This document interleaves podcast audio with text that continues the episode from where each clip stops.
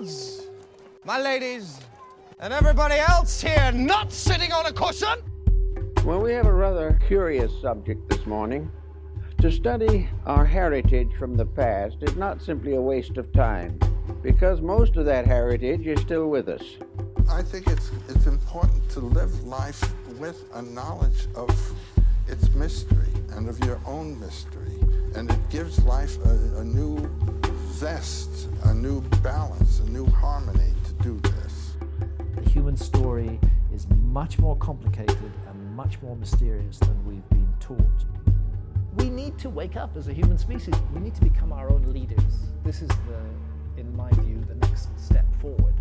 When people find out what it is that's ticking in them, they get straightened out. We can win the fight, but we can win a little every day. And every day when we make the smallest victory, there will be a little more of happiness and a little less of pain. Every day, one step forward, even a small decision, will strengthen us for another one tomorrow.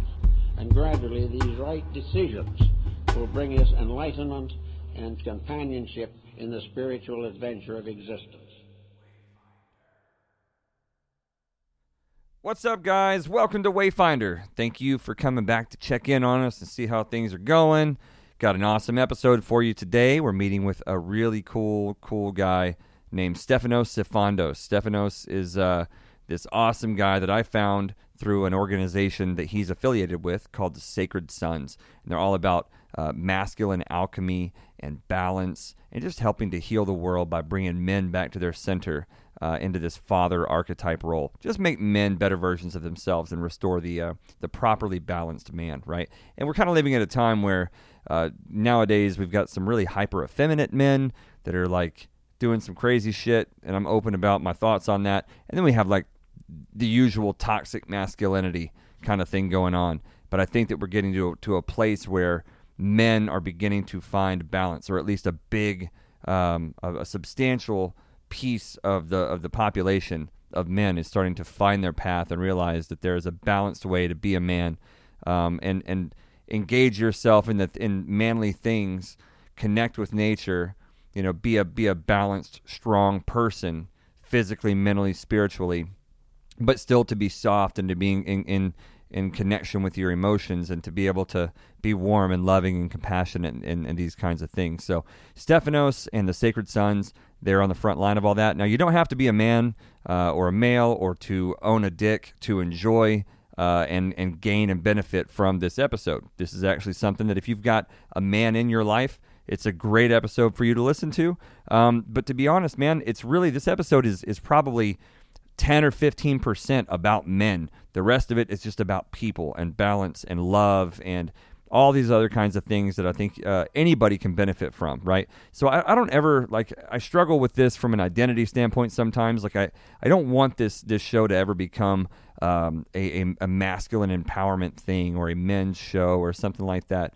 Um, you know, I don't know where it's going to head in the future, but we we have about a 60-40 blend from what I can tell uh, from the uh, the social media uh, diagnostics or analytics or whatever. We've got like a 60-40 gender blend, not counting however many other genders outside of the natural two are listening. I don't know. Um, if they were listening, they're probably not listening after that comment, but that's fine. Uh, anyway, it's about men, women, people, parents. This show is really something for everybody.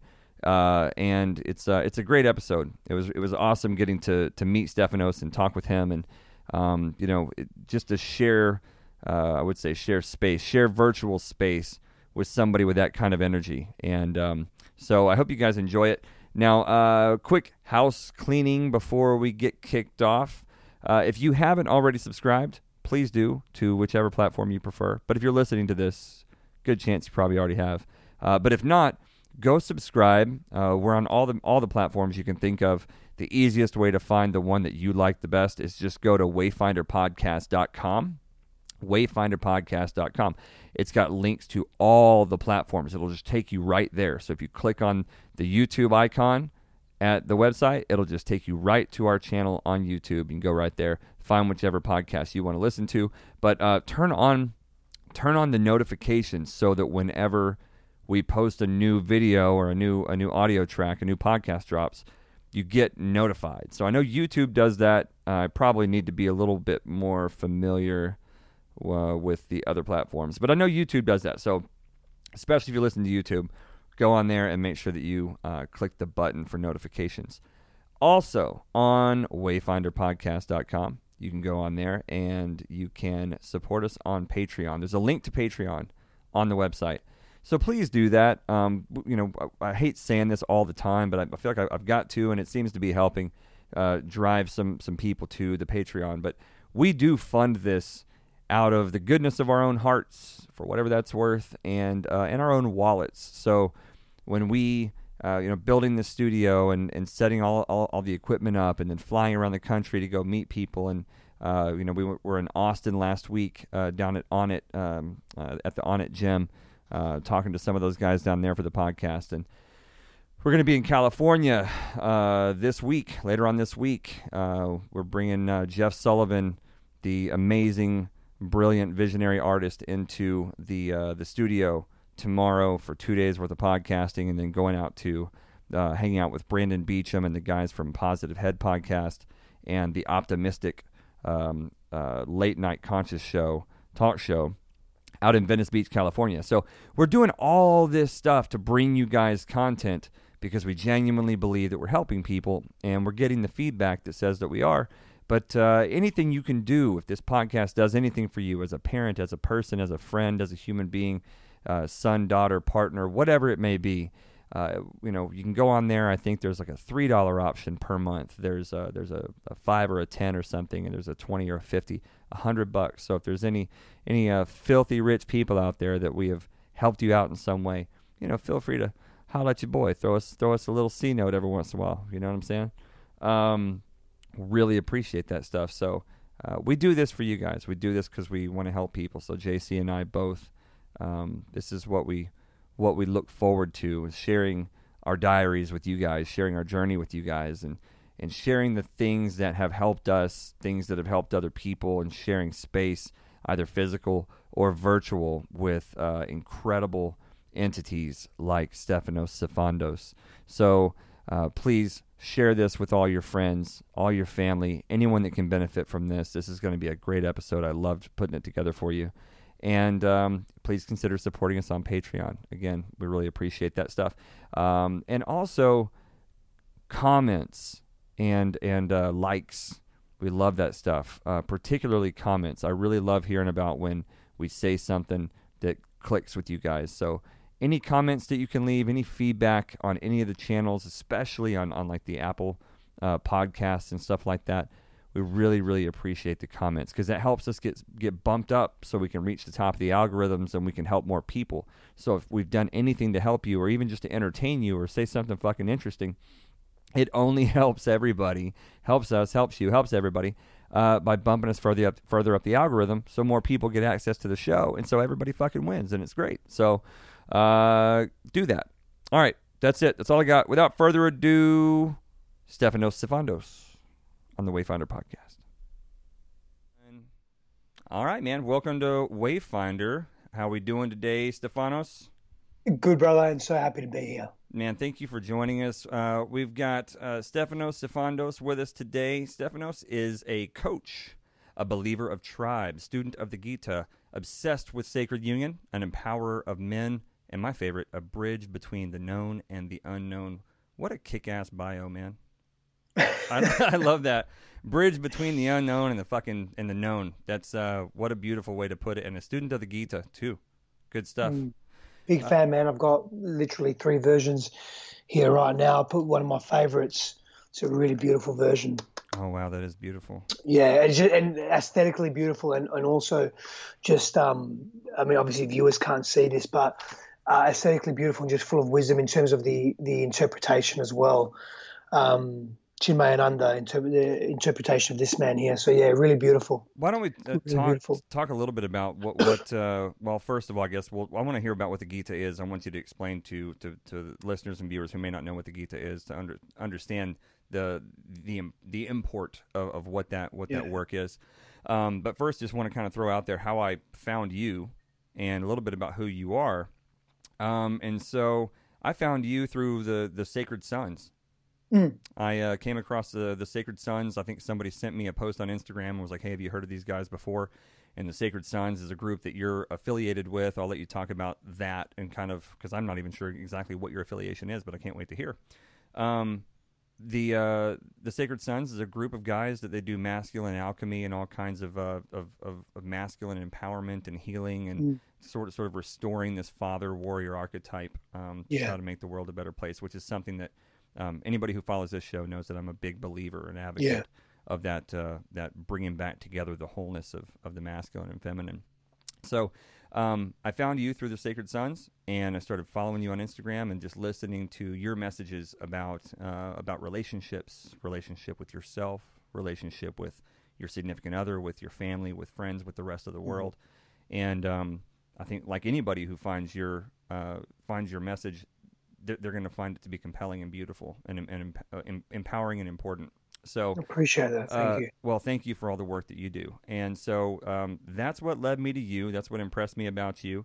And uh, then just seeing the, the energy and the, the, the sincerity and the authenticity that you bring to the table. Uh, it's just, it's fucking monstrous. I love it. So uh, I wanted to have you on the show, and you're here, and I'm so thankful for it. So thank you for hopping on here.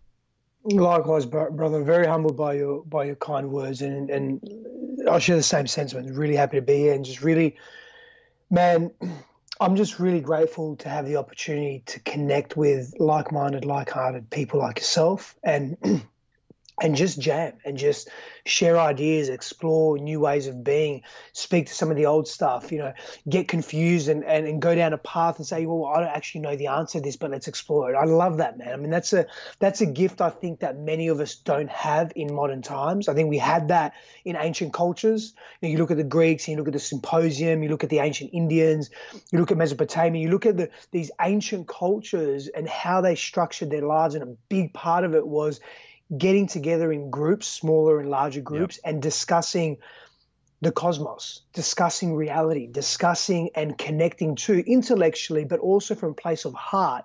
What does it mean to be human? I mean, that's. Whew. I mean, you, you asked about the Gita before. I mean, the Gita is a compelling story told through parable, told through story about what does it mean to be human? What is this human experience? What is reality? What is life? Like, that's what the Gita is, is essentially about. And it's an ancient Indian uh, writing, Yeah, right? So ancient it's- Sanskrit, It's yeah. Sanskrit, right? So Yeah. it's uh, part of the, the the it's the Bhagavad Gita is what it is, Yes. and it's a part of the Mahabharata, right?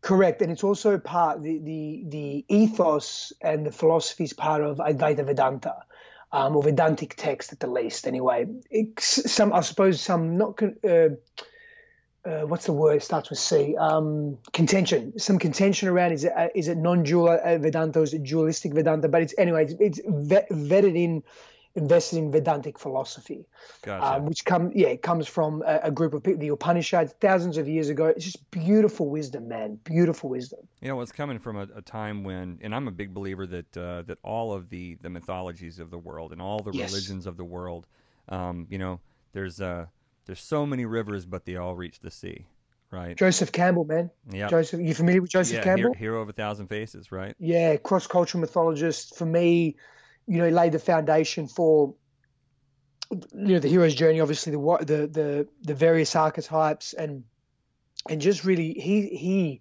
in my opinion just bridged the gap between difference man. When you really go deep into his work there's so many similarities in our humanity and it just it cannot be neglected. We cannot deny that. I think more of us need to read his work and really immerse ourselves in it. Yeah, well, I, I think that there's an interesting thing that, that, that Joseph Campbell and anyone who's sort of a comparative, you know, religions uh, student or a scholar like yourself or myself or a lot of people who follow this podcast and um, and do your work too, um, is, is just sort of approaching these these ancient wisdoms and traditions with an open mind, right? And we have a problem doing that a lot of times nowadays because organized religion has sort of um, they've they've put a lot of chains on um, creative thinking and open-minded thinking about things. And there was uh, uh, I was laying in bed last night, and uh, you know the best ideas always come to me when I'm like comfortable and it's like midnight and I'm like trying to go to sleep and I really don't want to get up and fucking write anything down. That's like when all the really good shit happens. Yep. And so I'm trying to like one of my big things is I'm really trying to like build up that discipline and maintain that discipline to get up and make a note of that thing instead of just laying there going, "No, I'm too fucking lazy. I don't want to do it." and uh, so this really interesting synchronicity sort of happened, right? So I'll tell you, I had this idea, and it was um, it was we need to wonder more and to think less, right? Approach life with wonder and curiosity rather than to form beliefs or thoughts about the world. So in my head, I think what I stumbled on this epiphany because I was thinking of something and I said, well, I, I think that the world works like this, right? I think that this thing works this way. and I thought, you know what? I wonder, maybe I should say, I wonder if it works like this. I wonder if the world works this way instead of I think it works like this. And I have a tendency to do that, to think in my mind, momentarily or otherwise, that the world works a certain way, right? I'm always Yeah. putting these ideas together. Well, I, th- I think it works like this. Well, maybe we should think differently and say, I wonder if it works like this. And by saying that that way, by thinking of it that way, it encourages humility, curiosity, and openness. And I think whenever we start to think and speak in those kinds of ways, we encourage the the kinds of openness to to thought about comparative religions, about mythologies, about maybe there's maybe there's a way that we could find truth in these things instead of going, I, I think that's bullshit. I think that that doesn't work that way. Does that make any sense? Man, it makes perfect sense. The reality is that our humanity today, our social structures today, the way we see ourselves, understand the world, our technologies, our advancements have been built on wonder and curiosity. Yeah. Think back to the earliest human. At some base primal level, he or she and it was mainly men that were responsible for this, it was mainly males that were responsible for this, thought to themselves, what's beyond this cave? What's beyond this shelter? Yeah. What is it? Now, was it in verbiage? Not necessarily. So I'm saying. It's a primal Right, intuition, a primal curiosity to drive, to extend the perimeter of what's safe. And to continue to extend, keep extending, keep extending, keep extending. You know, cross continents, cross countries, cross territories, cross continents. Now we're in outer space. Now we're in the deep seas. You know, so this curiosity, this innate wonder wasn't, oh, I think it's like that and I'll let it be.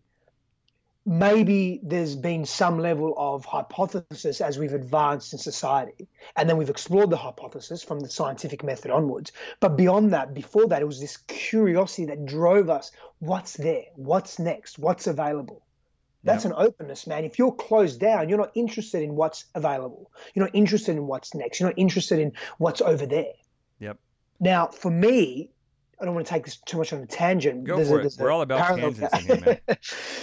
But for me, the next wave when we you know we speak about masculinity and we speak about exploration, we even speak just about humanity.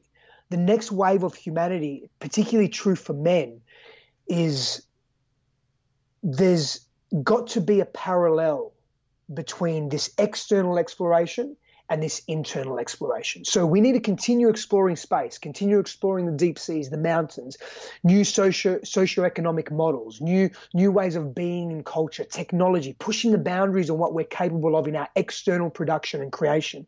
And without forsaking that, parallel, parallel, we need to explore our inner world. We open up our hearts. What does it mean to be an emotional being? What does it mean to be an integrated spiritual being? What does it mean to push the boundaries of our physicalities? We have to go deep within our minds, our belief systems, everything that makes us, our history, our pains, our past, our traumas. That's the inner work. So the inner work has to match the outer work. And that to me is the new evolution of fucking man. And that's where, to me, that's where we're going. That's where I'm going. And that's where, that's where I, I'm a big believer in if we start taking that path as a mass collective, then mass change starts to occur as well for, in a healthy way. Healthy for me, so I, don't, I just I don't like just throwing out fucking words for the sake of it. Healthy for me is more more inclusivity, not maximum inclusivity, and that's another story, but more inclusivity and more sustainability in our decision making and our action, where we actually care about Big Mama.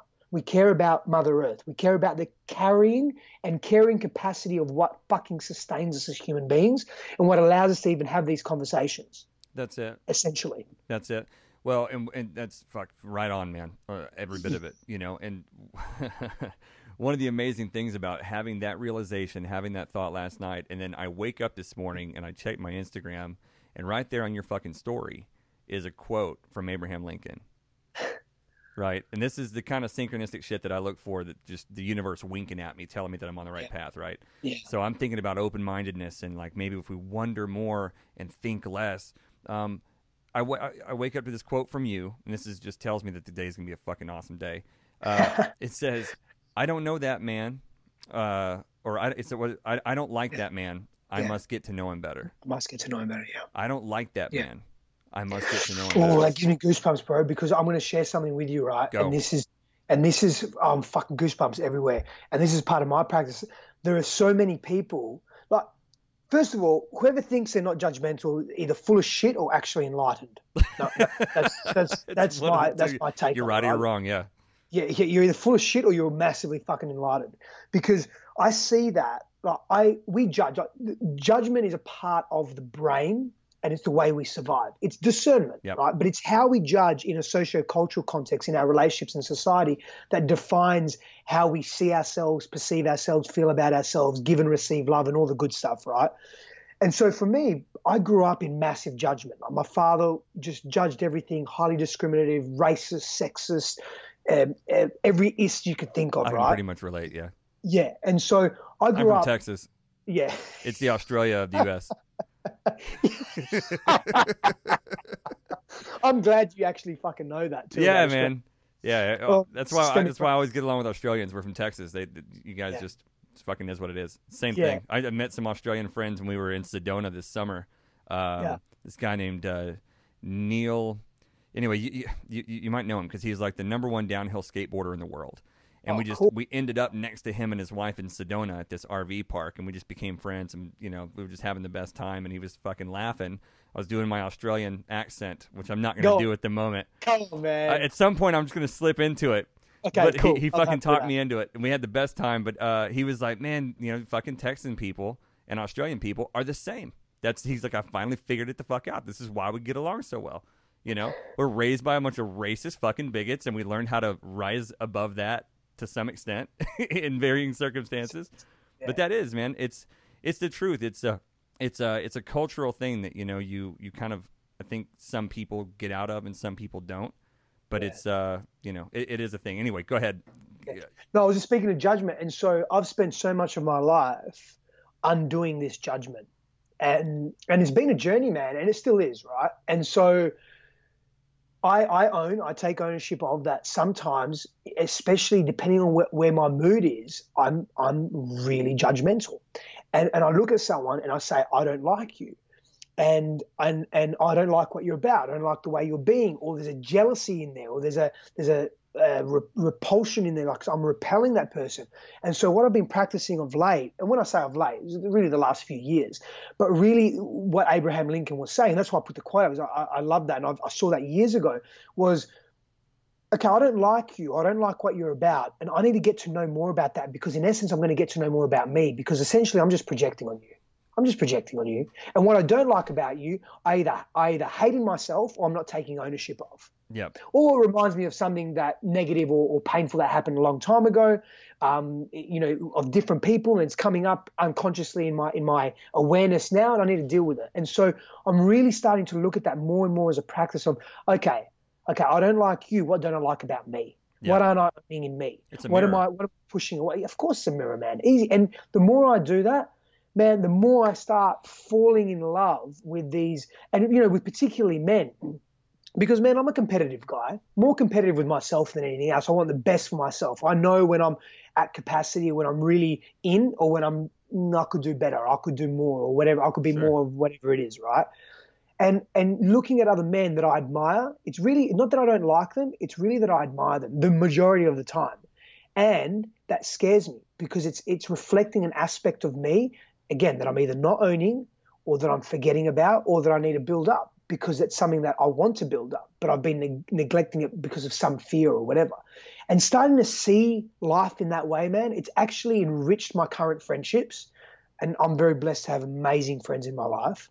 I'm, I'm, I'm a rarity, man. I'm telling you, as a man, I'm a rarity in this world. The, the length of friendships that I've had 20 plus years, I two love it. handfuls, and I'm talking closest, nothing we haven't shared, virtually nothing that we haven't shared. Sure. And so I'm, I'm, I'm a rarity in that. But what I'm also finding now is that I'm bonding deeper with people as I'm meeting new people because I'm allowing myself to.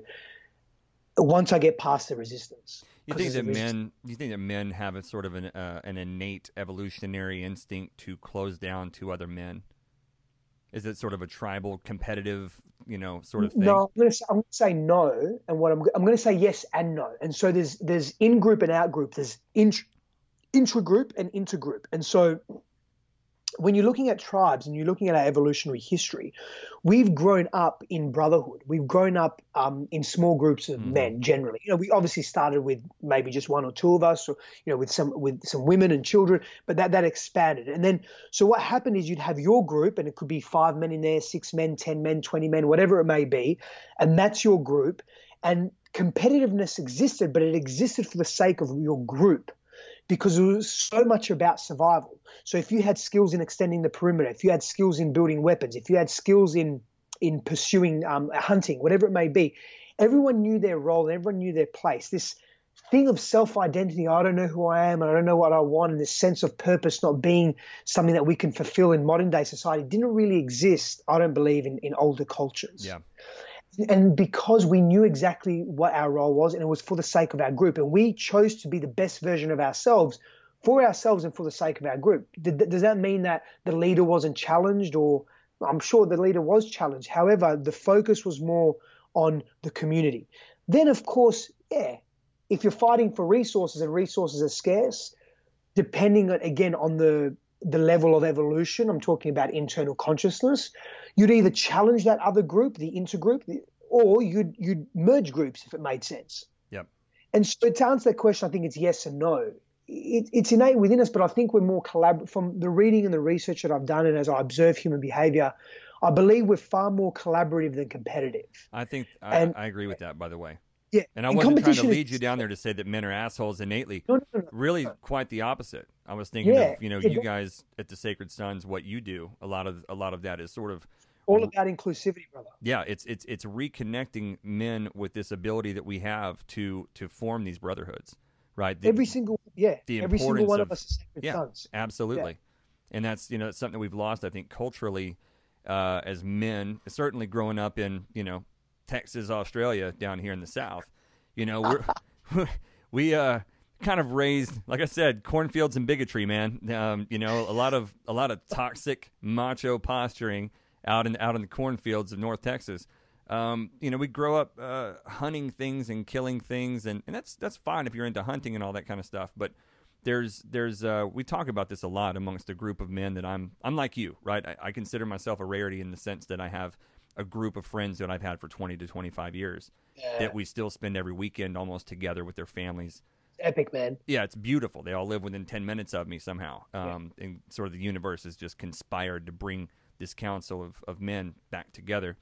And, um, you know, we, we talk about this, about how our upbringing sort of conditioned us in, in a lot of toxic ways. And certainly in some of those ways, you know, it was, it was really about suppressing your emotions and, and, and dissolving that, that contact with your internal workings, right?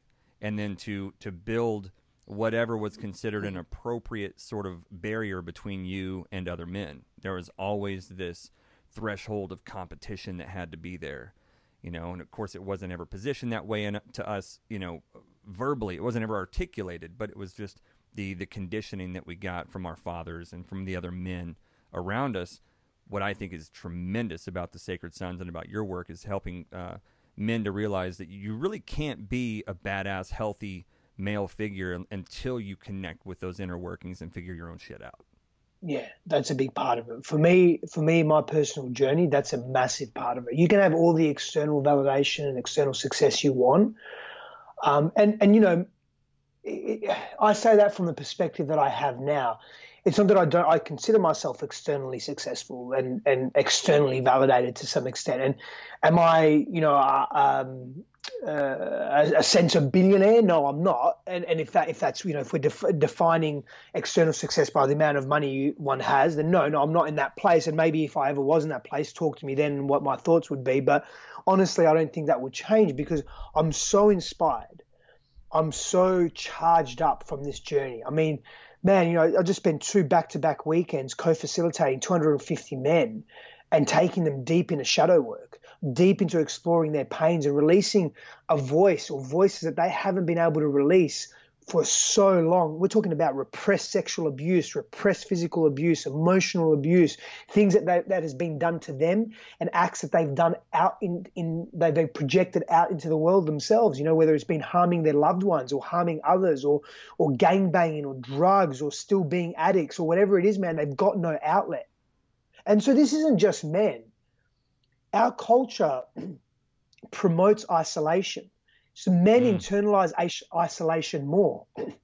It affects us at a deeper and different Interesting. level. Interesting. Tell me about that. So traditionally, when we look at how children have been brought up, right, how they've been raised, and I'm talking more about the Western model, okay, sure. more about the Western model. Emotional expression has been something that's been repressed in males. Yep. You know, don't cry. You toughen up Yep. you know, walk it off. It's it's it's all good. You're okay. And so over, you keep hearing that message. You make a connection in your brain and in your mind that it's not really okay to cry, and and that's not what boys do, or it's not okay, it's not safe to express your emotion. It's suck it up. You know, you don't talk about things that that hurt. You don't share vulnerability. You don't share openness. Now, I'm caveat something here. It's really important. I'm not a fan or an advocate of just being vulnerable for the sake of vulnerability and vomiting your emotions to anyone and everyone because you want attention or because right. you want validation. I'm talking about sincere emotion that needs to be expressed and repressed. I'll give you an analogy. You cut your leg open, right, to the bone. You put a, a, on it. What's it called? Like a, a tourniquet. Um, tourniquet. Turn it. Tourniquet on it. Put a turnip on it. put a turnip put on it. Put a root vegetable right on that motherfucker. Fix right. it every time. Fucking rub that dirt in there. But you put a tourniquet on it, you take yourself to hospital, it gets stitched up. The reality is you struggle if it's a big, deep gash and, and to the bone, you'd struggle to do that yourself. You need some help, right? So hence the relational aspect of our nature. And there's a scar there, it's visible, it's healed, but you, you've dealt with it, right? Emotional wounds are a little bit different. We, we have an emotional trauma or we have an experience that's maybe a sexual abuse or a physical abuse, and there's a deep emotional wounding that's attached to that, and we just fucking suppress it and place it in the recesses of our minds, and we forget about it. We put it in a jar, we turn that jar, we put the jar in a vault, we put the vault in another vault, the vault in another vault, and we bury that shit, right? Yeah. And then we wonder. There was a comedian that said this, and I can't remember who he was. He says, "I wonder who's going, who that I love is going to pay for that later." Yeah. Fucking. Yeah wow. blown, right? Yeah. Because and that's what we do. And then we we don't have anyone to dig that wounding up, and it shows up, it comes up, and so in psych, psychological theory or, or psychodynamic theory, it comes up in the way we relate. It comes up in our belief systems. It comes up in the way we treat others and treat ourselves, and we don't know why. And we're in this consistent state of discomfort that we're trying to move away from because we we always gravitate towards joy and, and bliss and happiness, the more desirable states of being. Mm-hmm. And so we're, repressing this sadness, this anger, this frustration, the density, the heaviness that we're feeling, drugs, TV, alcohol, workaholism, distractions, whatever it may be, yet it's still there gnawing at us, fucking gnawing at us and gnawing at us. And so what do we do with it? And so, what the work that I do in the world, and the work that other brothers like me and other sisters like me are doing in the world, is saying it's okay for you to feel that stuff that you need to let go of so you can be a grander version of yourself and live in your truth and be authentic with respect to who you can be in the world and not live in misery and pain and suffering that's been neglected for 10, 20, 30, 40, 50 years. We have men that are fucking 60 years old coming to these. I have clients that are 60 years old plus that are doing the work now. And it is better late than never. It is better late than never because now they can show up to their grandchildren in a different way like never before. We have fathers. I have fathers that I work with that now get an opportunity. I mean, this guy come to me, and, and this is not to, to gloat in any capacity because I'm not I'm not the only one doing this. He came to me ex gangbanger, came to me and said, Man, you saved my life. Your content, your posts, your videos, you saved my life. Thank you. Thank you. Comes back the next weekend because he did. He went back to back. Comes back the next weekend telling me a story about how he was with his seven-year-old girl. She was playing. She was getting dirty. She dropped something.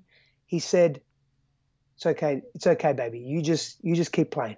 You keep playing. You be you. You you do you. Papa's got this taken care of." Yeah. And in my mind, I thought to myself, you are changing the fucking course of humanity. Yeah. You, by the choices you're making, by being here, by treating your, your children differently, you're changing the course of humanity because you're not going to bring up, you're not going to raise children that are damaged, that are oppressed, that have been abused, screamed, suffocated, screamed at, suffocated. Just you are, you are, you are raising a generation that is going to be healthier and they're not going to have to spend 10, 20, 30 years undoing shit like we have.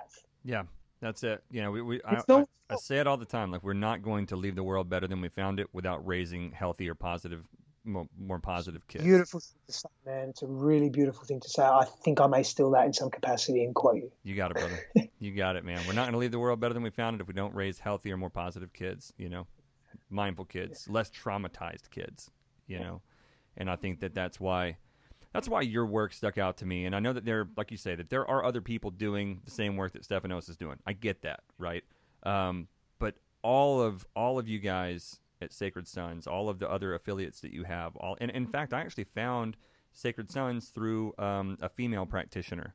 Uh, Through this really powerful lady that, that does this kind of work with Yeah. uh, with men and women, and so you know I think it's important um, for anyone listening to this right now uh, or watching this to know that you know if you're dealing with any trauma, if you're dealing with childhood trauma, if you're dealing with abuse, sexual abuse, um, you know anything, and I think I think a lot of times we, we man, I, I say this a lot too, like more than anything, human beings have gotten really fucking good at telling themselves that everything is okay. You know, we, we're we're we're better than anything at convincing ourselves that everything's just fine and that we're that we're okay. Um, and so it, we might think, well, I was never sexually abused, so I'm not traumatized. I was never beat. I was never beaten by my parents, so I'm not traumatized. So I must. The way to look at it. It's just not how it goes. Um, trauma is so much broader than that, and and not in this thin-skinned, overly sensitive definition, this modern liberal definition of trauma. No, in a very real, deep, fucking psychological sense. Uh, I've seen now, you know, working with with people, even doing the things that I do, helping people with their problems and with their traumas. That um, it, bl- it, bl- it blows me away that you know over the last few years of, of, of being on this this path and, and helping people of how broad the scope of trauma really is and, and how um, insidious trauma can be you know neglect or coldness from a parent you know um, can can just leave people with with crippling relationship problems and self-image problems and self-love problems that, Yeah. that that spiral out into every relationship they have because your relationship with yourself is the basis for every other relationship that you have right Yep. and your relationship with your parents is a huge part of what your relationship with yourself is going to be Yep. and so, you know, if- for anyone listening with to this, yeah, and, and, and with others. So yeah, for anyone listening to this, you know, if uh, I recommend going and looking for um, for, for for a coach, do, do do one session. I think everybody should do a session with a nutritionist, with a personal trainer. Um. You know what I mean? With, with with a with a with a therapist, with a with a life coach of some kind. You know, someone who's positive. I I. I'm, I'm, I'm an outspoken advocate for uh, life coaches who have a spiritual bent in, in their work. I mean, I think that a lot of a lot of life coaches out there are probably helping a lot of people, and they're not bringing spirituality to it. But I think that um, bringing, you know, a sensible, uh, you know, sort of spirituality into your life, I think is a deeply enriching thing. So go find somebody out there that, that can help you with your shit because you got shit, whether you realize it or not. It's there. Go find somebody to dig it up and help you work that stuff out. I think it's a powerful thing. So, um, you know, as as as people, as a society, I'm always I'm always looking at things. You know, you're a student of the Gita, and, and after this conversation, I think I do have uh, a copy of the Gita at home, and I've got like the Mahabharata and the Ramayana. Get get this one if you start. Okay, Yeah. I'll Get I'll this one I'll if you start. it. I'll save Yeah. that. I'll have to screen cap it whenever we're done. Yeah. I'll get Yeah. it. Yeah. I will. Um, you know, I'm I, I'm I'm a li- sort of a lifelong student of Hermeticism. Yeah, yeah, yeah, yeah, yeah, yeah. Well, oh, do I have it here or do I have it behind me? The Hermetic Way. Oh, where is it? Where is it? No, it's behind me. yeah, I'm, I'm, man, I'm, I'm not just a student of the Gita, brother. I'm sure, a student of, course. everything, Oh, as, I- as I'm sure you Yeah. are. You know, Yeah, really yeah. open to all of it. Yeah, A- absolutely. You know, and so I'm always looking at things in this sort of this dualistic, like the Tao. You know, this sort of dualistic thing, this masculine, feminine balance, the light and the dark, and all that mm, good stuff. You mm. know, and when I look at at society, you know, you can start to see the polarity that's taking place. You know, where there's there's like this really far left brained, you know, this this condition that I, I always talk about where it's like I walk into my kid's school, right? Go into my kid's school and we've got a we've got a big square building. We've got square doorways, square floor tiles, square ceiling tiles, square desks, square whiteboards, square paper, square computer screens. Everything's a fucking square. There's not a curved line in this motherfucker anywhere. And you know, if you understand the way that sacred geometry impacts consciousness and the way that geometry impacts consciousness, you know, you look at the old cathedrals and, and, and the Parthenon in, in Greece, and everywhere that people used to walk, they were just in, they were shrouded in fucking artwork. You know, the all the Gothic cathedrals that had sacred geometry just embedded in every aspect of their building, all the measurements of the doorways were all calculated so that they impacted the consciousness in a nourishing and uplifting way. Uh, and sometimes, depending on who built the cathedral, it was built the opposite way. It was built to be disharmonic and stuff. But um, it's it's an extremely uh, left-brained world that we live in. Even when I look out my window out the studio, you know, we've got a bunch of blocky, square buildings, and you know, do do you see that those kinds of things have an impact on people's, let's say, um, kids' ability to create artwork? You know, to to to to develop creative channels in their lives. When you have adults then that that don't really um, have those creative outlets in their life, I feel like we're stifling the creativity of our young people, and we're developing uh, adults that, that don't really know what it means to be creative or to be artistic, and then we're having the, we have this big right brain deficit in the world, and all the right brain traits are associated with other other right brain traits. So by by diminishing the the artistic output of an entire generation, we're not just diminishing the art the artistry. There's also compassion, openness, uh, you know, all the other right brain traits that factor into that. You know, do you do you see that being uh, a thing in the modern time as far as just shutting out the creativity and bringing more of this materialism, more of the the straight lines and the like for instance, how can we make a school as cheap as we can instead of let's make a beautiful school that kids will will learn and flourish in.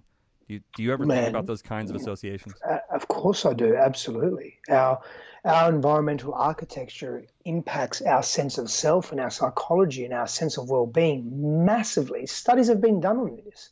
When we're talking about societies and cities and and places of, uh, of of dense mass population, when they the moment they start integrating more green space, the moment they start integrating more art into the cities, the moment they start changing the structure, well-being changes, health changes, physical health starts to shift and change as well.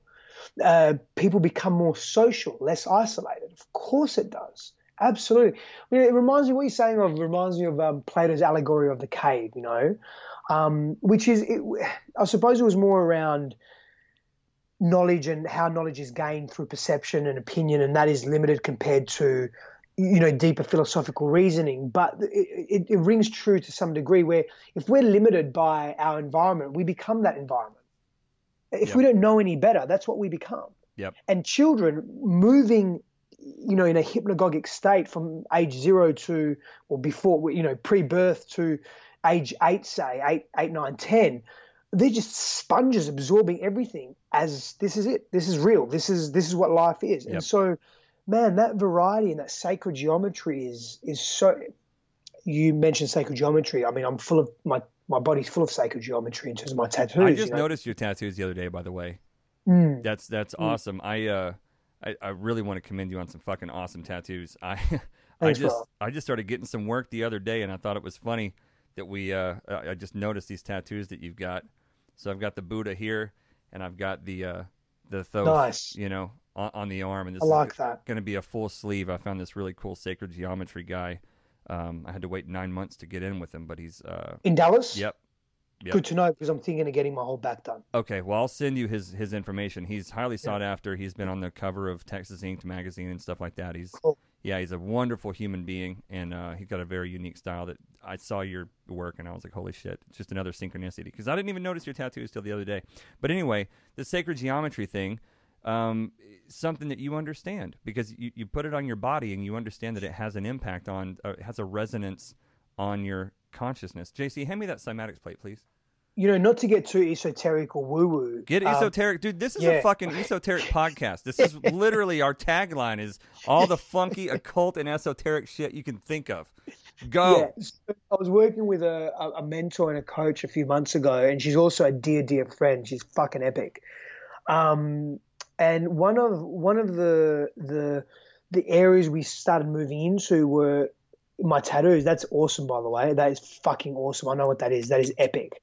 I love that. Just wanted to show you that. So good. And so one of the areas we moved into, she, she asked me, I want you to start journeying into your tattoos. So sit in front of a mirror, stare at any aspect, part, portion, point of your tattoo, and just stay there. Just focus on it. Just like a eye, open eye focus meditation until your mm-hmm. eyes start to close. And then, man, I had some epic cosmic trips. I will just bam like I'm on DMT, you know. Like I was gonna just say, how many mushrooms did you take before you did that? No, well, none, but you, you, that's what it was like. You know, like being on psilocybin or just being on this epic DMT trip I where. I went into the cosmos and it was so beautiful, man. And what she was getting at was, it was really a, it was a thing around you know uncovering layers of my own self worth Mm-hmm.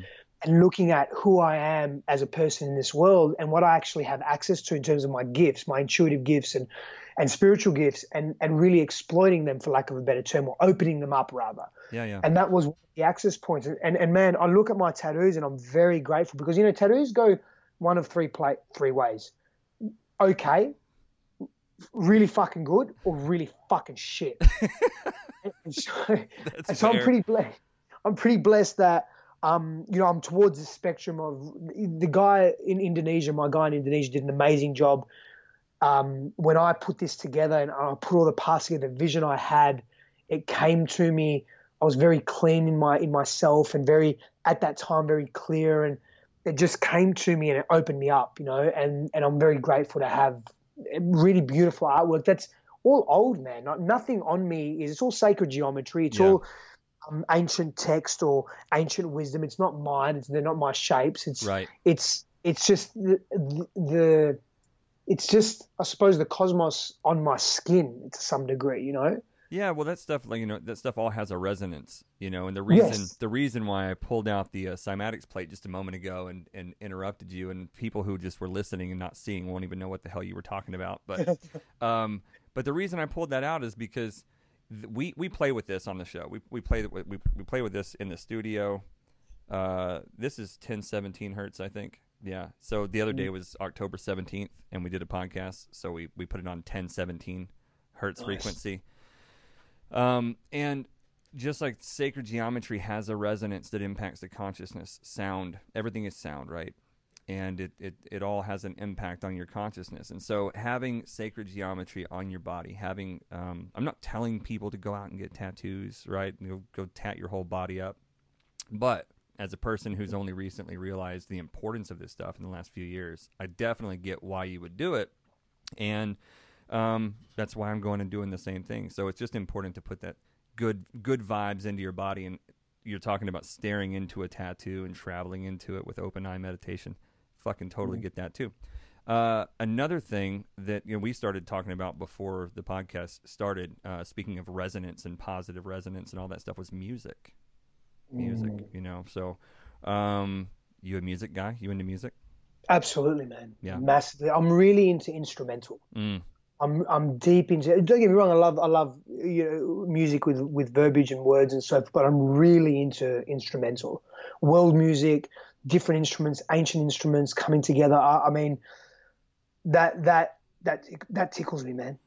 Is there anything that you could recommend that uh, myself and the listeners and JC we could we could take away? Are there any uh, anybody, any particular groups, or you're just listening to such funky, weird, difficult to find stuff? Yeah, I yeah, pr- pr- pretty much. I do Um, that stuff. I'll Google Indian flute music, and I'll just Yes. like have that Yeah. on my TV when I'm going around the house doing stuff on the weekends. Yeah. I couldn't tell you who's making that music, but I love it. You know, you know what's cool? Listen to James Hood Mesmerica. okay. That's cool. That's cool. Lisa Gerrard is beautiful as well. Um, you know, I honestly, man, I like I like some of the um, like I like some of the old comp- older composers like Hans Zimmer. yep. Um, you know, and, and especially the, the the Hollywood stuff that he does, man, is is phenomenal in my Yeah, opinion. yeah. I mean, it's, it's amazing. Um, uh, what's his name? The guy that did uh, Conan, um, Basil Poledouris, brilliant composer as well. I can't believe you just said that name properly. I mean, I assume it was properly said. half Greek. I wouldn't. I fucking yeah, know. I think I think I should be able to say it properly. I was Um, gonna say, yeah, you got to be Greek, right? Yeah, half Greek, half Italian. Side note: Conan the Barbarian and Conan the Destroyer. Fuck, what a movie! you can't add his best, man. Add his best. Just add his best. I love it, man. I love When it. he comes you- back from death, starts wielding that sword and starts practicing, getting ready for battle. Fuck. dude. Are you? Did you ever watch Spartacus, the Starz show? No, I didn't. I'm was it? I'm so is it bummed. good? I'm so bummed. Yeah, it's a bunch of Australian dudes and, and Kiwis that were that did that show and a bunch of Maori guys. Oh, Yeah, so know- they're all down from your your your neck of the woods, you know. Okay, I'll have to have a look. Yeah, I guess I'm not going to go into it all that much because you didn't fucking watch it. I just figured like, know the story of Spartacus. I watched it with Kirk Douglas. but he's not Australian, so you know, whatever. I guess. No, it's a it's a good show. You're talking about Conan though, and and I, I think that you you you would dig it. It's uh it's a little campy at times, but once you get past it, it's a good show. It's a fucking great show. I love it. You you'd like it. I will, I will watch it. Will yeah, watch I'm gonna show up at a Sacred Sons convergence like totally decked out like Spartacus. I can't wait. Uh, so about the convergence, you guys just wrapped up. Yeah, two weekends back to back. Yeah, yeah. I was trying to get out there, man. I just the schedule was going crazy and I couldn't get it done. But uh, what what is that? I- want people to understand what a convergence looks like with Sacred Yeah. Sons because it's a fucking magical looking thing. I've never been, but I've I've really dug into it a lot. And um, what kind of stuff? I know you guys do. It's like meditation. You do Kambo ceremonies. You do uh, all kinds of shit. Oh, we lost connection. Hold on. Um, are we back on? Uh, back on? Yep, yep, we're we're back on. You got me? Yeah, yeah. So there's breath work. There's there's um, there's p- pillar facilitation. So I'm a pillar facilitator. So I've, I've been with Sacred Sons for some time now. Where we I am Sacred Son, or we're we're in that together. Um, one of my roles is we have many roles. One of my roles is to to hold down a pillar, and so my pillar is relationships and sex. There's an emotional pillar, uh, pillar which is the deep shadow work that we do, where we we go for hours on end, literally into the evening, into the night, into the morning, if we have to, um, facilitating men and going through shadow work and giving them an opportunity to feel what it's like to experience release and freedom in their bodies. Um, there's you know there's breath work, there's meditation, there's life skills that we teach as well. There's um, you know teaching men how to be um, better businessmen as well. Um, if they have businesses, there's there's all different types of workshops. You know, sexuality, relationships, um, uh, how to handle our our intellectual selves.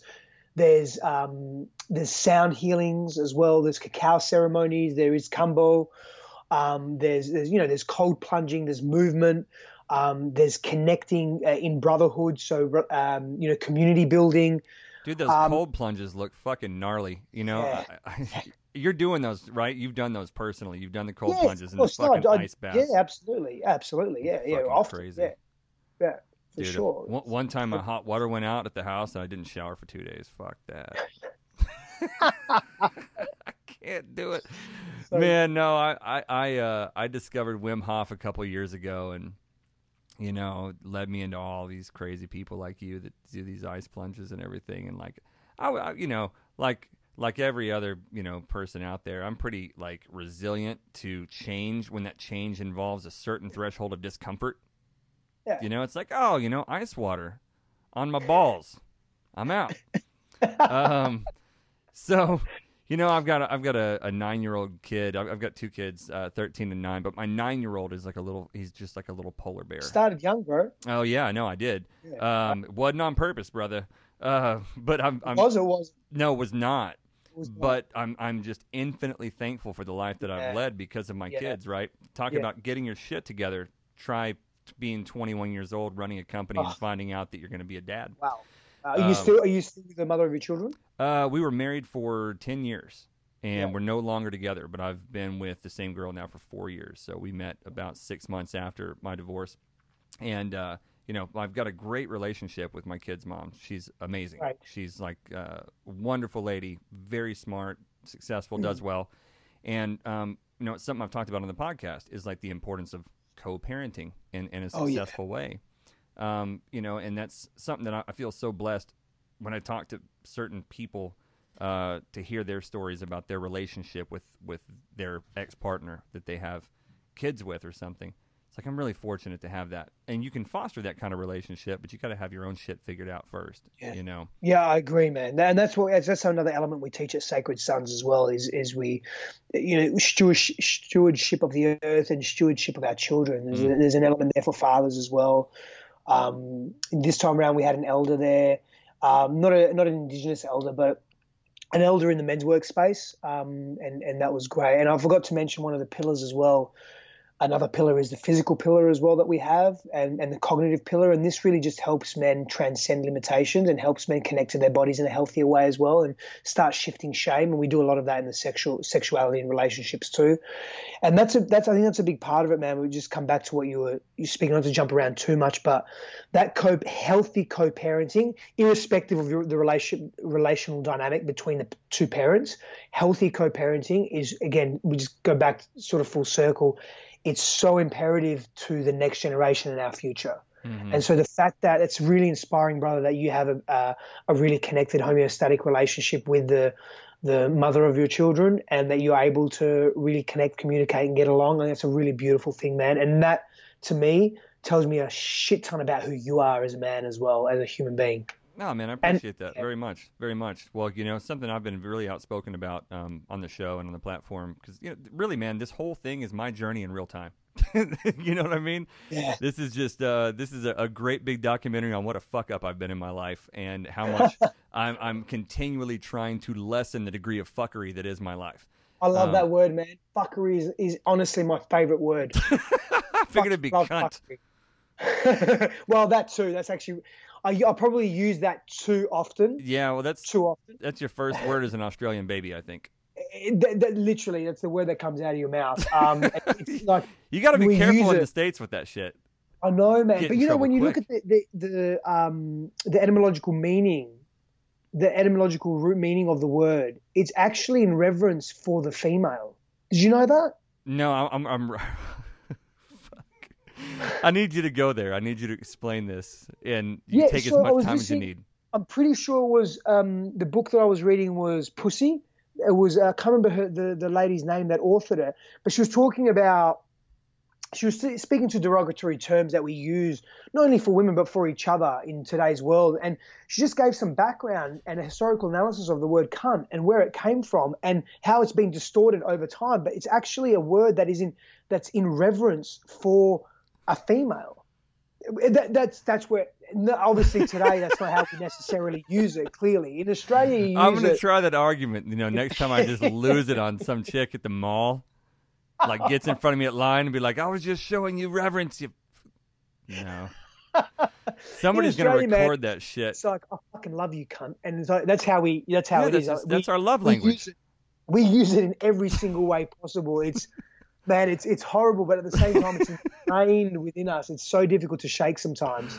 I I have gonna be say- careful because Christine says you're not going to use that word too much today, are you? We're with a lot of people that don't really know us. So yes, Christine, I've got it. Why do you have to be such a difficult cunt? I'm teasing, um, but but seriously, that's we just use it blasé, man. It's it's not. Anyway, love it. Australian culture, it's so. Cultural I'm not even differences. started about Australian culture, but anyway. I love it. I've never visited. I can't wait to. I grew up on the Crocodile Hunter. He's like my all-time hero. You oh, know. Mick Dundee. Oh, Steve, Oh, Steve. Steve oh, Irwin. sorry.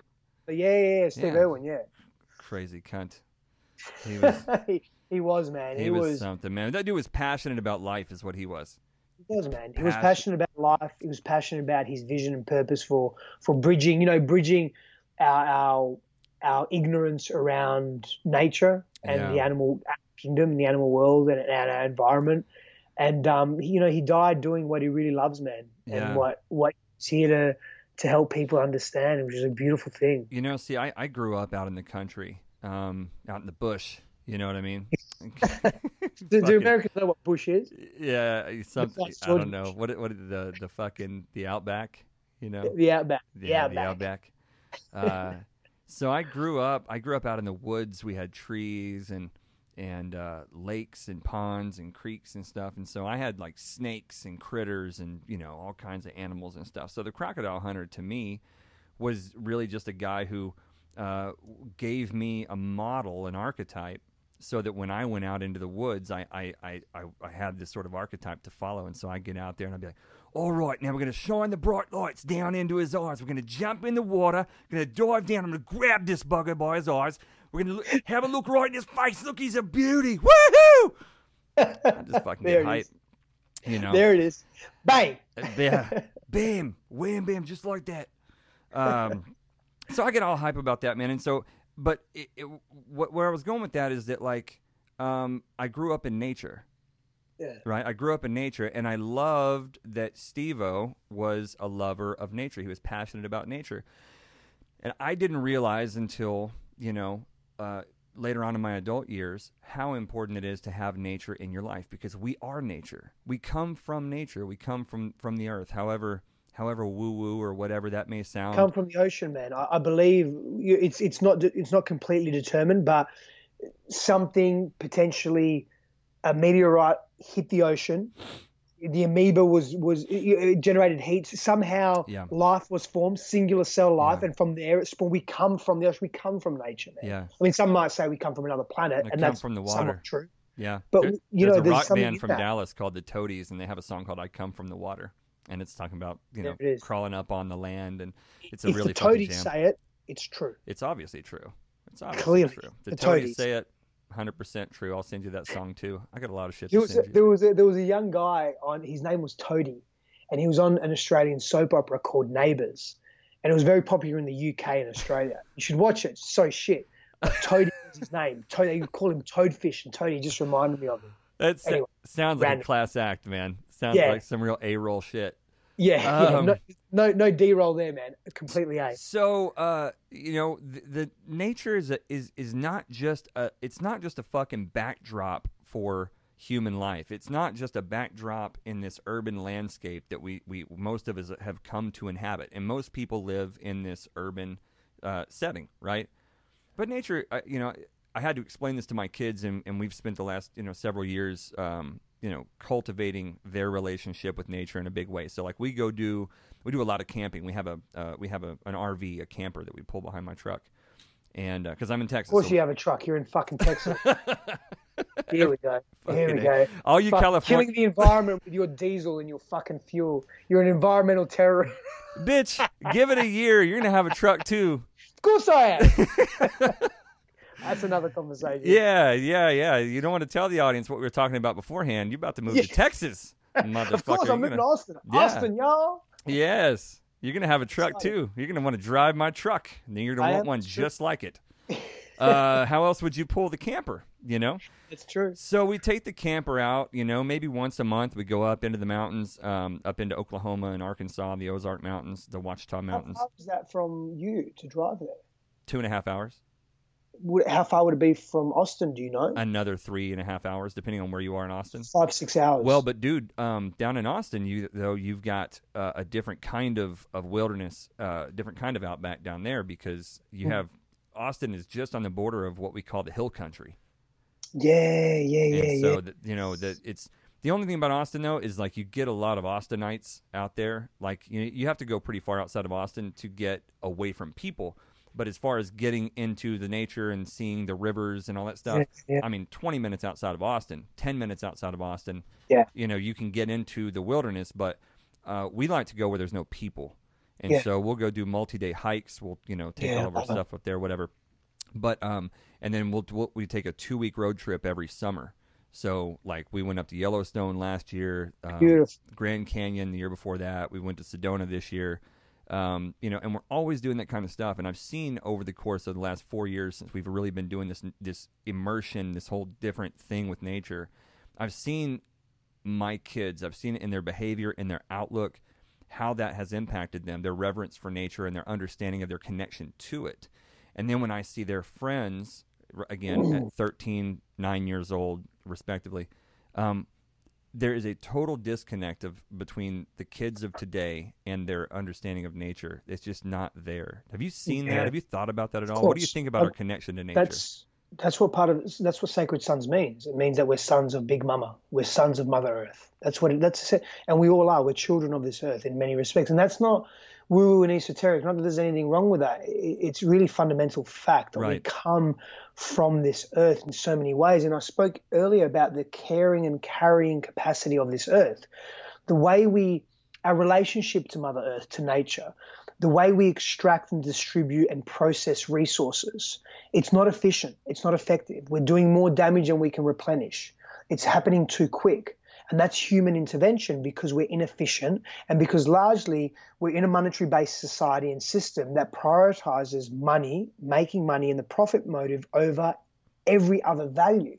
And that's a That's that's a disconnection, right? And so there's nothing wrong with money or making money. It's how it's used. It's how we use. You know, when we start to want to maximize um, shareholder interest over, say, the integrity of, of earth and land, that becomes a problem because it's a short term view of society. And so in ancient cultures, we had rites of passage.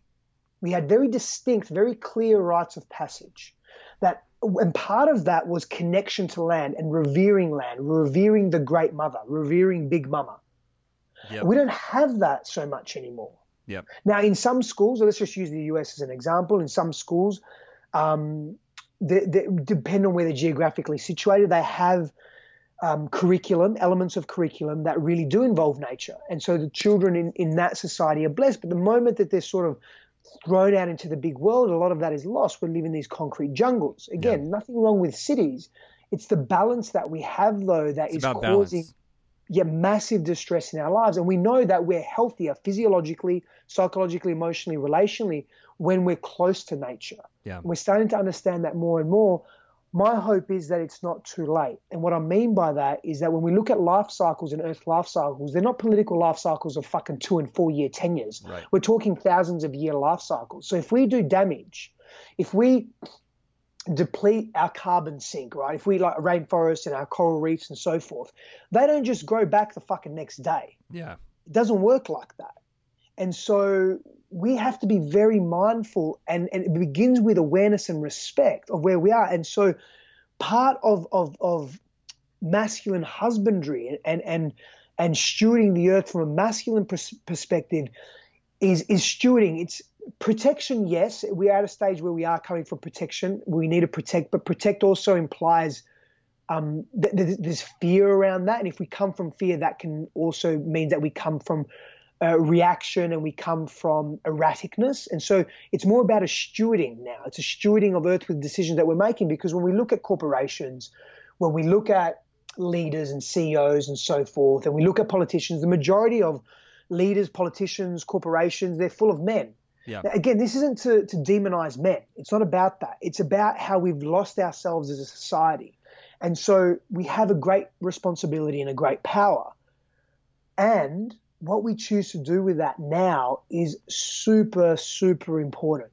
No, not not to get over political, but building a fucking wall between the US and Mexico is not really a priority.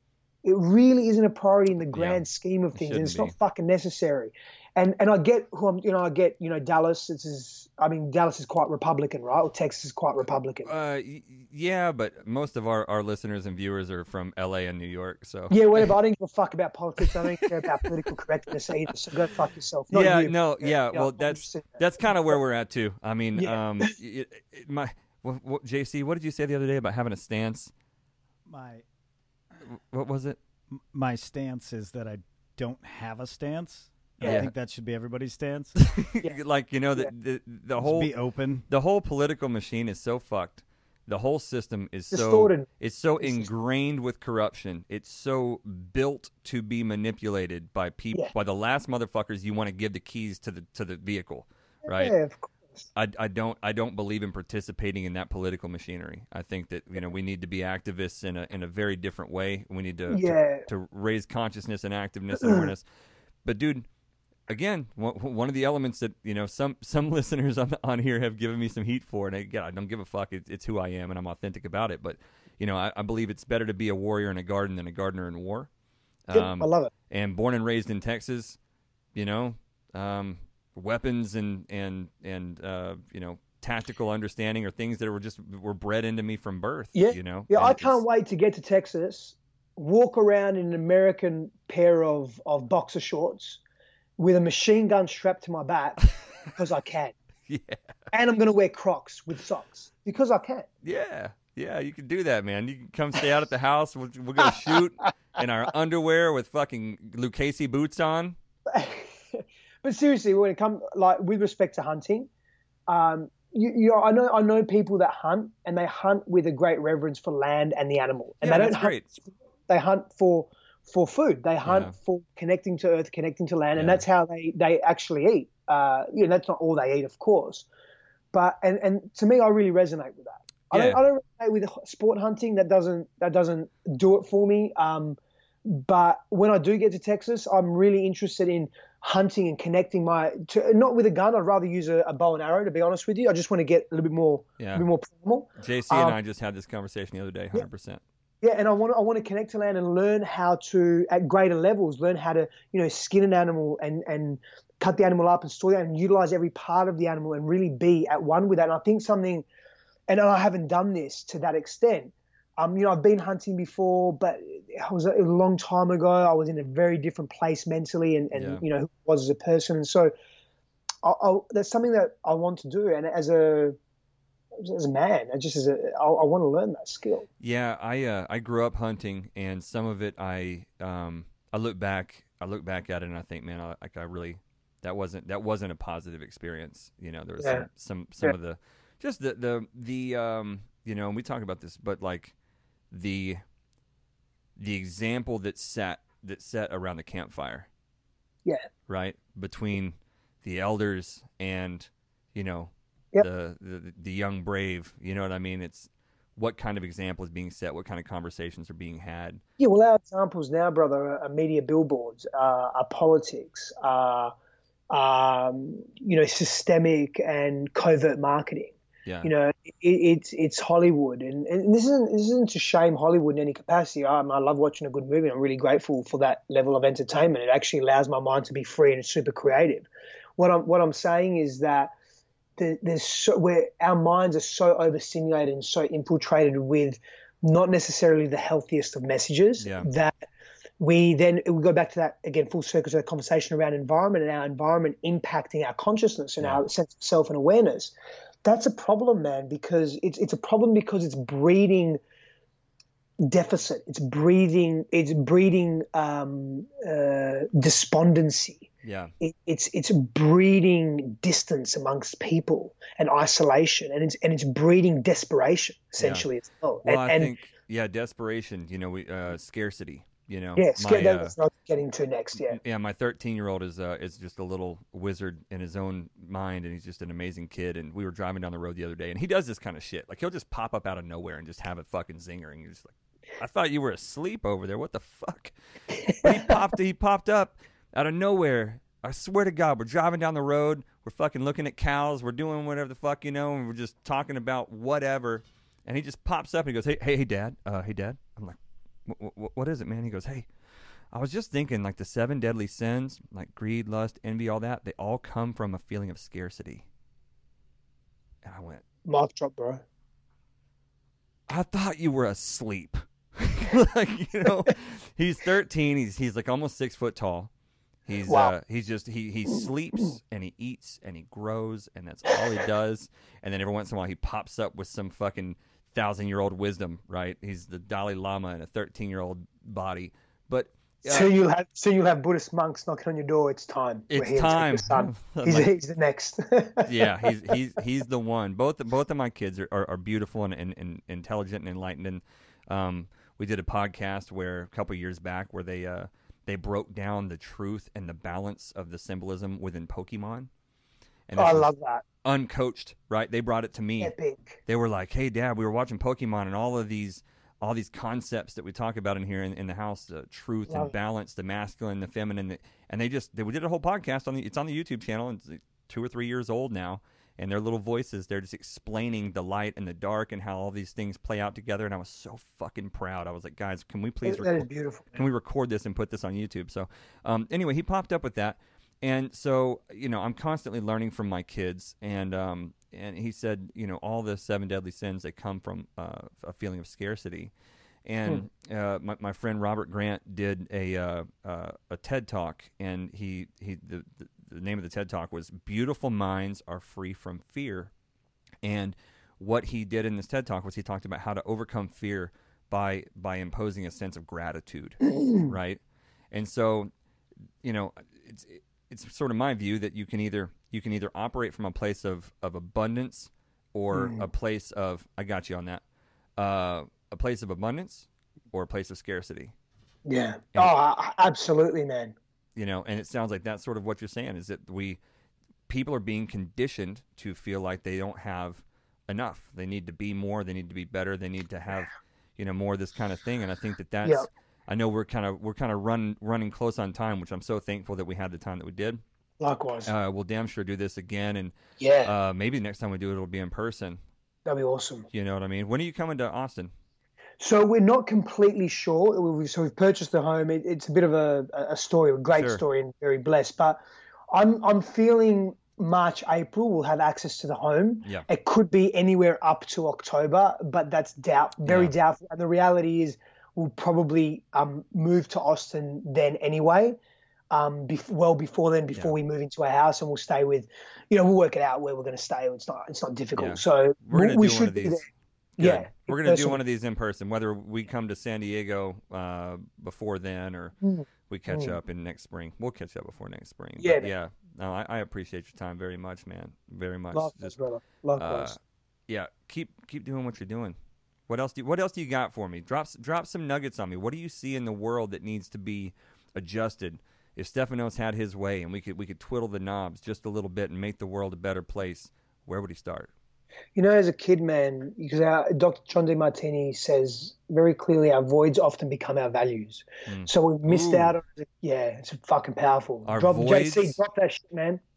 Yes, Our voids become our values. our voids become our values. Yeah, and so for me, I felt very isolated as a kid. I didn't feel understood. I felt very alone.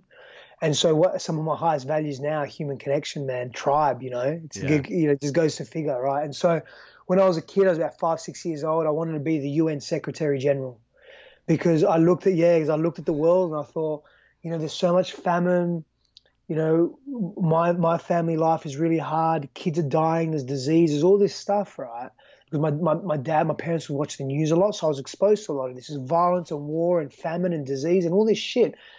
So like, why does this doesn't have to happen? If I'm the UN Secretary General, I'm the leader of the world. I can fix this stuff. You know, Yeah, quickly understood that geopolitically the UN wasn't what I what I thought it was. Not that it's it's just a different beast, right? sure. Yeah, And so I looked at all that and I thought to myself, what you know, as an as an adult now, what what do I want? What do I want to really give the world? And for me, man, freedom has been a big part of my journey, and I've lived a lot of my life um, in scarcity of freedom, perceiving that freedom doesn't exist, and so I've behaved and acted in a way that has really taken away my freedom, although I thought it was giving me freedom. Yeah. So, for example, you know, high, high amounts of, of, and that's a relative term, but infidelity and unfaithfulness and, and coming from scarcity. And it's not that, oh, I'm only going to be with one woman for the rest of my life, but just coming face to face with deep intimacy and emotions, I, I felt constricted and almost like I was being annihilated and my freedom was taken away from me. And so I would be with other women instead of taking cocaine or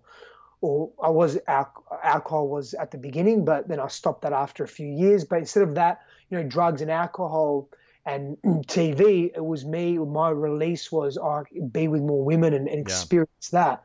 But it's very distorted. And so when you ask me that question, what I want to give the world? I want to give the world freedom, man, a sense of freedom. So they, so we as a society, collective and individuals, stop coming from scarcity, right?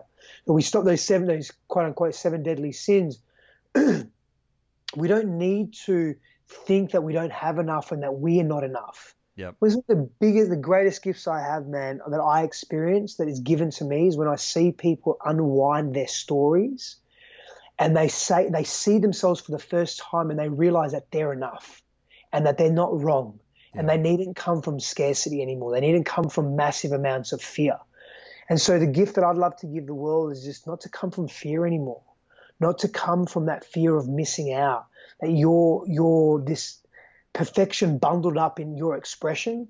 And that's a really beautiful thing. And just accepting that. And we, you know, we acceptance gets a bad rap, man. You know, acceptance is almost synonymous with vulnerability, a little bit different, but there's there's a rawness there, and we perceive vulnerability as a weakness. And you know, Brene Brown really shines a lot of light to this. I've done a lot of work with special forces guys as well, and the truth of it is they live in in vulnerability and acceptance almost every time. And I would say they're pretty tough and courageous people. You know? Uh, yeah. well, I don't, I would, I know that. I've done deep work with them, right? And so we look at that. We look at what's required to be vulnerable and accept, and there's tremendous courage in that. And so when people start to accept their past, what it's actually doing is it's giving them an opportunity to be free because it, it gives them permission to stop complaining about the past. They stop living in the past. They stop bringing their past into the present unknowingly, and they're able to live in the re- in real time, not being triggered, doing their work, healing their wounds, dealing with the shit that comes up, knowing that it's impermanent, finding support, accepting gives us permission to stop complaining. And we keep complaining, all we're doing is complaining about the past, and we keep bringing that reality into our present. And so for me, man, what I want to give the world is that that freedom, that that see themselves as they truly are, and unwind those stories and say, "Wow, I'm enough. I really am." Um, we are we are born nothing but abundance, and all the obstacles that we perceive are really the ones that we put in our own way. Yeah. You Yeah, know? and actually, yeah, and they're actually opportunities to just see our abundant nature at a deeper level, deeper and deeper and deeper. I fucking love it, man. Yeah. This has been a blast, Stefanos. Thank you so much, man. I'm gonna send you off with a blessing, um, just just to to tell you thank you so much Mm. for for this, and I can't wait to do it again. I've enjoyed the shit out of this. I was looking forward to this uh, since since we first had this conversation, and it was uh, even better than I could have imagined. So I'm gonna send you off, man. So may the light be upon you, may peace be within you, and may you be a sun on the paths of all men. Peace Thank you, out, brother. brother. Thank you so much. Bam, that's the end of the podcast. There you go.